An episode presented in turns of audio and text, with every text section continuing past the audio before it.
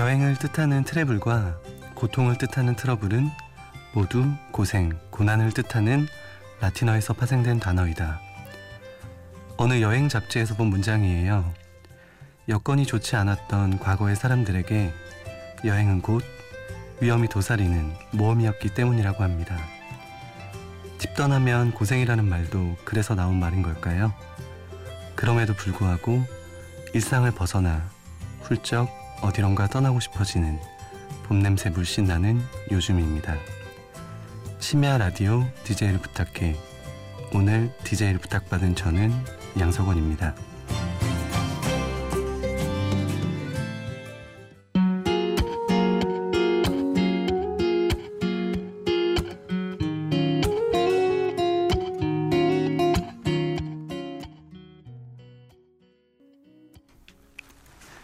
안녕하세요. 저는 오늘 DJ를 부탁받은 양석원입니다. 처음으로 들려드린 곡은 마이클 캐런의 더 심플 띵지입니다. 지난 가을 저는 홀로 일본에 다녀왔어요. 떠나고 싶다는 생각만으로 무작정 떠났던 여행이었는데요. 음, 처음에 용기는 온데간데 없이 사라지고 말이 통하지 않는 낯선 곳에 혼자 놓인 상황이 꽤나 막막하고 무섭기도 했습니다. 자전거를 타고 오사카 성을 다녀왔던 순간이 가장 기억에 남아요. 길을 잃을까 무서웠던 나머지 여행 책자와 지도를 끊임없이 보면서 가다 서다를 반복했어요. 그런데 목적 없는 시간을 보내기 위해 떠나온 제가 여행지에서조차 목적지를 향해 가기 위해 허둥지둥하는 모습이 음, 참 이상했어요. 갑작스레 무슨 용기가 났는지 정확히 기억이 나지는 않습니다만 지도가 그려진 여행 책자를 가방에 넣고는 첫 곡으로 들려드린 지금 이 곡을 틀어놓고 그냥 달렸습니다. 그러자 이제껏 놓치고 있던 많은 것들이 보이기 시작했어요. 여행 책자에는 나오지 않는 사람들의 모습, 낡고 허름했지만 참 예뻤던 가게들과 이름은 모르겠지만 너무나 아름다웠던 강변의 벤치들까지. 그렇게 택시를 탔으면 20분이면 갈 거리를 전 반나절 만에야 도착했습니다. 하지만 그 시간 동안 느꼈던 설레는 감정은 참 오래 가더라고요. 제게 주어진 앞으로의 한 시간이 마치 홀로 떠난 지난 일본 여행처럼 무척 설레기도 하지만 또 동시에 막막하고 두렵기도 합니다. 그럴수록 여행 책자처럼 손에 꼭 쥐고 있는 빼곡히 적힌 대본을 잠시 접어두고 저라는 사람에 관한 이야기로 그리고 좋은 음악들로 여러분들과 교감하며 제게 주어진 한 시간을 꽉 채워나가고 싶습니다. 끝까지 귀 기울여 주세요. 노래 한 곡 듣고 올게요. 놀이플라이가 부릅니다. 낡은 배낭을 메고.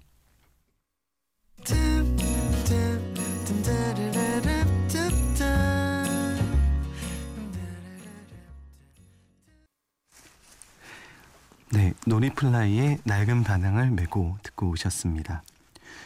어, 이야기의 시작을 여행과 관련된 이야기들로 전해드렸는데요. 여러분들은 생각만으로도 가슴 뛰는 일이 있으신가요? 제겐 여행이 바로 그런 존재입니다. 음, 문득 궁금했었어요. 생각만으로도 기분 좋아지는 여행. 이런 여행의 중심에서 살아가는 사람들은 어떤 사람들일까? 좋아하는 일을 업으로 삼는 것만큼 행복하고 또 멋진 일도 없다고 하던데 여행업에 종사하며 사는 삶은 어떤 모습일까 하고 말입니다. 그러면 그 사람은 매일매일을 여행 같은 삶을 살고 있을까 하고 궁금하기도 했어요. 그런 단순한 물음으로 시작해서 지금은 여행사에서 여행 상품을 운영하는 일을 하며 살고 있습니다. 얼마 전 저는 제 담당 지역인 괌으로 첫 출장을 다녀왔어요. 첫 출장에 대한 설렘도 잠시, 출장으로 인해 자리를 비우는 동안 해놓고 가야 할 일들이 참 많더라고요. 스케줄이 빡빡했던 만큼 푹 자고 좋은 컨디션으로 가야 했지만 잠을 자면 도무지 일들을 다 못 끝마칠 것 같아서 출장 당일 비행기를 타기 직전까지 밤을 꼬박 새며 일을 했습니다. 그리고 바로 공항으로 향했죠. 커피를 몇 잔이나 들이켰는데도 밀려오는 졸음을 참을 수가 없었어요. 그래서 전 비행기에 앉자마자 완전히 골아 떨어졌습니다. 그렇게 깨지 않고 한 3, 4시간 정도를 잤던 것 같아요.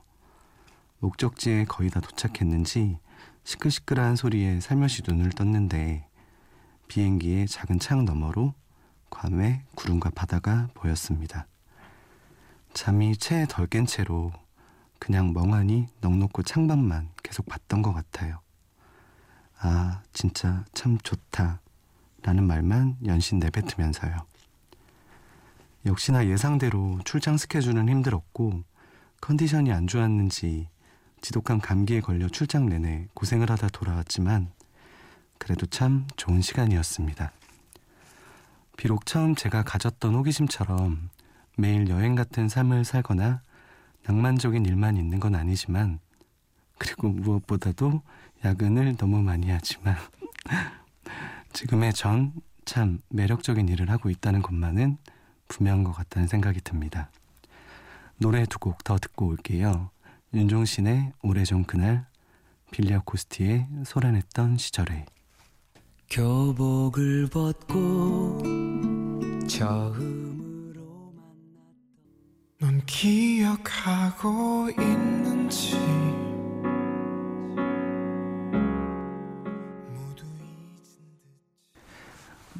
노래 잘 듣고 오셨나요? 참 좋죠. 들려드린 두 곡은 모두가 어느 한순간 그리고 어느 한 시간에 대해 말하고 있어요. 지금 제 목소리에 귀 기울여 주고 계시는 이 순간은 여러분에게 어떤 시간으로 기억될지 문득 궁금해집니다. 대학 시절 배낭 하나 메고 여기저기 돌아다니기 좋아했던 저는 캠퍼스 안에서의 배움보다 캠퍼스 밖에서의 경험이 더 좋은 다시 말해 모범생과는 거리가 먼 학생이었어요.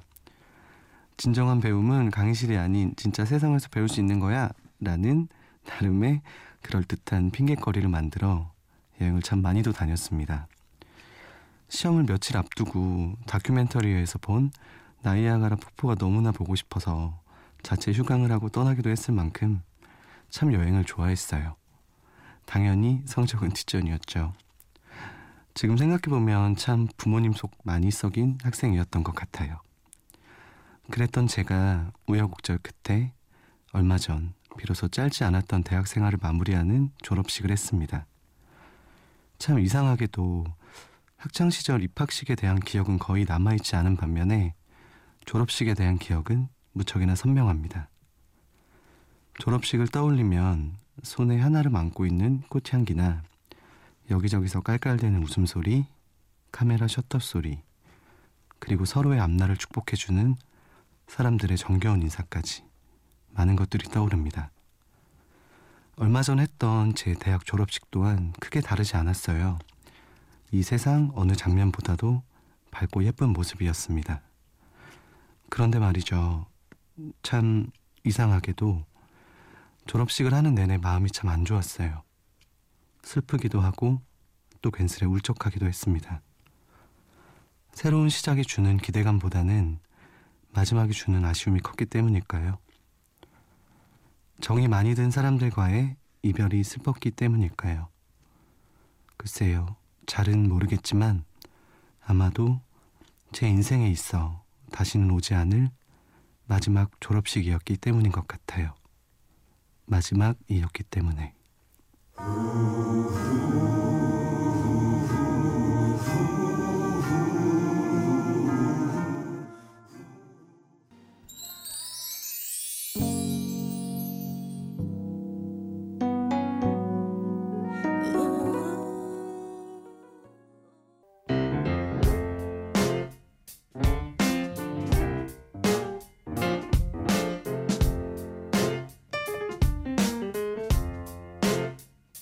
어느 날 문득 따뜻한 바람이 네가 보낸 걸까?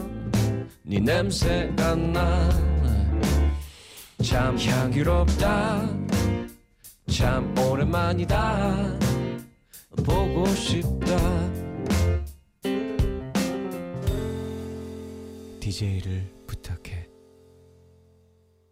여러분은 지금 심야 라디오 DJ를 부탁해를 듣고 계시고요. 저는 양석원입니다. 전람회의 졸업, 윤미래의 시간이 흐른 뒤 들려드렸습니다. 나이를 한살 한 살 먹어갈수록 누군가의 속마음을 알기가 참 어렵다는 생각이 듭니다. 특히나 회사 생활을 시작하면서는 서로가 서로에게 일종의 벽 안에 둘러싸인 채 솔직한 자신의 모습을 꽁꽁 숨겨두고 있다는 느낌을 받아요. 혹자는 말하더라고요. 사회에서는 꾸미지 않은 자신의 모습을 드러내는 일이 약점을 잡히는 일이라고요. 음, 너무 슬픈 일이지 않나요? 여러분들은 누군가의 진솔한 생각이 궁금할 때, 그 사람의 솔직한 속마음이 궁금할 때 어떻게 하시나요? 심리학에서 말하듯 상대방의 비언어적인 몸짓을 통해 어렴풋이 짐작할 수도 있고, 혹은 술 한잔 같이 하며 직접 이야기를 들어볼 수도 있을 거예요. 저는요, 누군가의 마음속 이야기가 궁금할 때면 그 사람이 즐겨 듣는 음악의 플레이리스트를 보고 싶어집니다. 즐겨 듣는 음악 속에는 그 사람의 생각과 가치관, 그리고 요즘 그 사람의 머릿속을 가득 채우고 있는 것이 무엇인지도 다 담겨 있다고 믿거든요. DJ를 부탁해 사연을 쓰기로 결심하고 이런저런 준비를 하면서 가장 어려웠던 건 바로 선곡표를 만드는 거였어요. 음, 제 플레이리스트 속의 곡들을 들려드리는 일이 꼭 꽁꽁 숨겨둔 거짓말을 들키는 것 마냥 창피했거든요. 조심스럽게 꺼내어 들려드리는 노래들과 그 가사말들이 청취자 여러분들 마음에 꼭 들었으면 참 좋겠습니다. 지금 여러분들의 플레이리스트는 어떤 곡들로 채워져 있나요? 그리고 여러분이 아끼는 그 누군가의 플레이리스트는 어떤 곡들로 채워져 있기를 바라고 계신가요? 요즘 가장 많이 듣는 곡이자 제가 참 아끼는 두 곡 전해드릴게요. 빅베이비 드라이버의 You Are Everywhere, 2개월의 네 생각.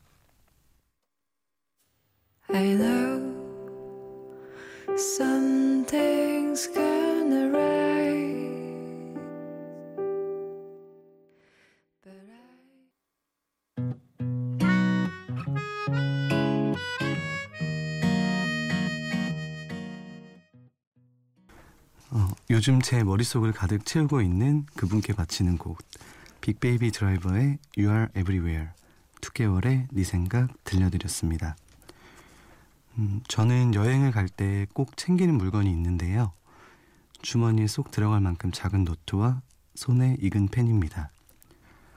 여행을 떠나 있는 동안에 그 순간 그 상황에 생각나는 말들을 그 노트에 끄적이곤 합니다. 그리고 그 메모들의 번호를 하나씩 붙여요. 번호는 시간의 흐름일 수도 있고 마음속으로 정한 중요도일 수도 있습니다. 그 메모들을 일상으로 돌아온 후에 틈날 때마다 들춰보는데요. 여행지에서 찍은 몇 장의 사진들보다 제겐 그 메모들이 훨씬 더 그 순간을 선명하게 기억하게 해주거든요. 그렇게 순간의 기록을 남기는 걸 좋아하는 저는 재작년까지만 해도 짧지만 일기를 빙자한 메모를 매일 꼬박꼬박 썼어요. 그렇게 쌓인 메모들이 꽤 많았습니다. 그런데 이사를 하면서 그 메모들을 다 잃어버렸어요. 스스로 용납할 수 없을 만큼 너무나 짜증도 났고 화도 났습니다. 음, 그때부터였던 걸로 기억해요. 손으로 메모를 남기는 대신 SNS에 제 이야기를 남기기 시작한 게요. SNS를 시작하면서 전 손글씨로 메모를 남길 때의 습관처럼 글에 번호를 붙이기 시작했습니다. 첫 번째 글, 두 번째 글. 그렇게 쌓이기 시작한 글들이 2년이 지난 지금은 어느새 124번째 글까지 왔네요. 그리고 제 125번째 글은 라디오 DJ가 된 지금의 이 믿기 어려운 순간에 대해 기록하려 합니다. 아마도 이 글은 그동안의 제 일상의 기록들 중에 가장 행복하고 가슴 저릿한 기록이 되지 않을까 싶어요. 노래 한 곡 듣고 올게요. 유조의 동경소녀.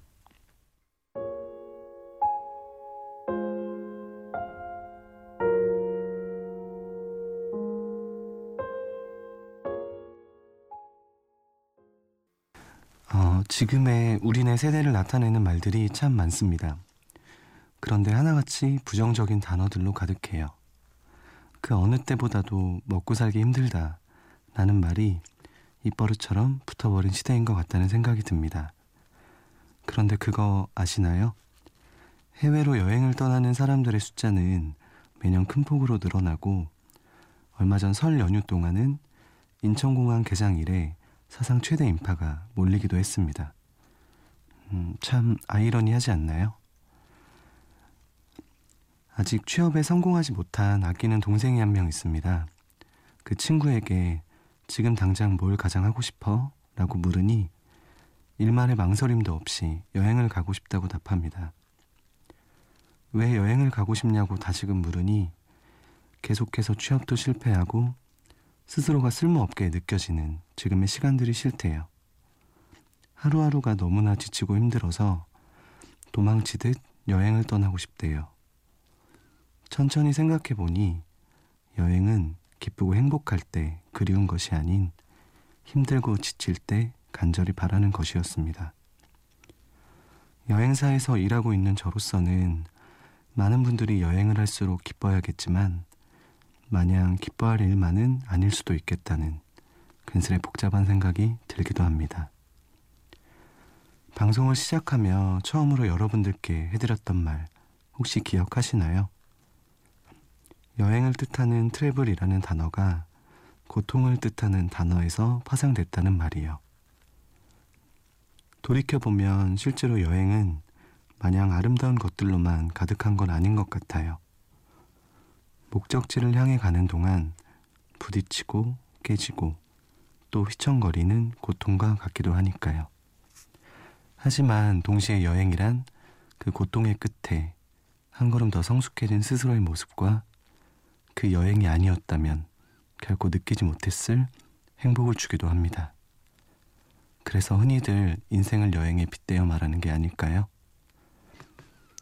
방송을 듣고 있을 사랑하는 내 동생 성호야. 지금까지 그래 왔듯 앞으로도 우리, 우리 앞에 놓인 이 시간을, 기회를, 그리고 여행 같은 인생을 위해서 지치지 말자. 형이 늘 응원할게.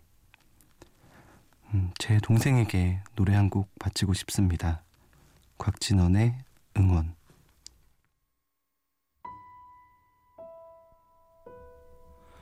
사람들 틈에서 외롭지 언제든 내게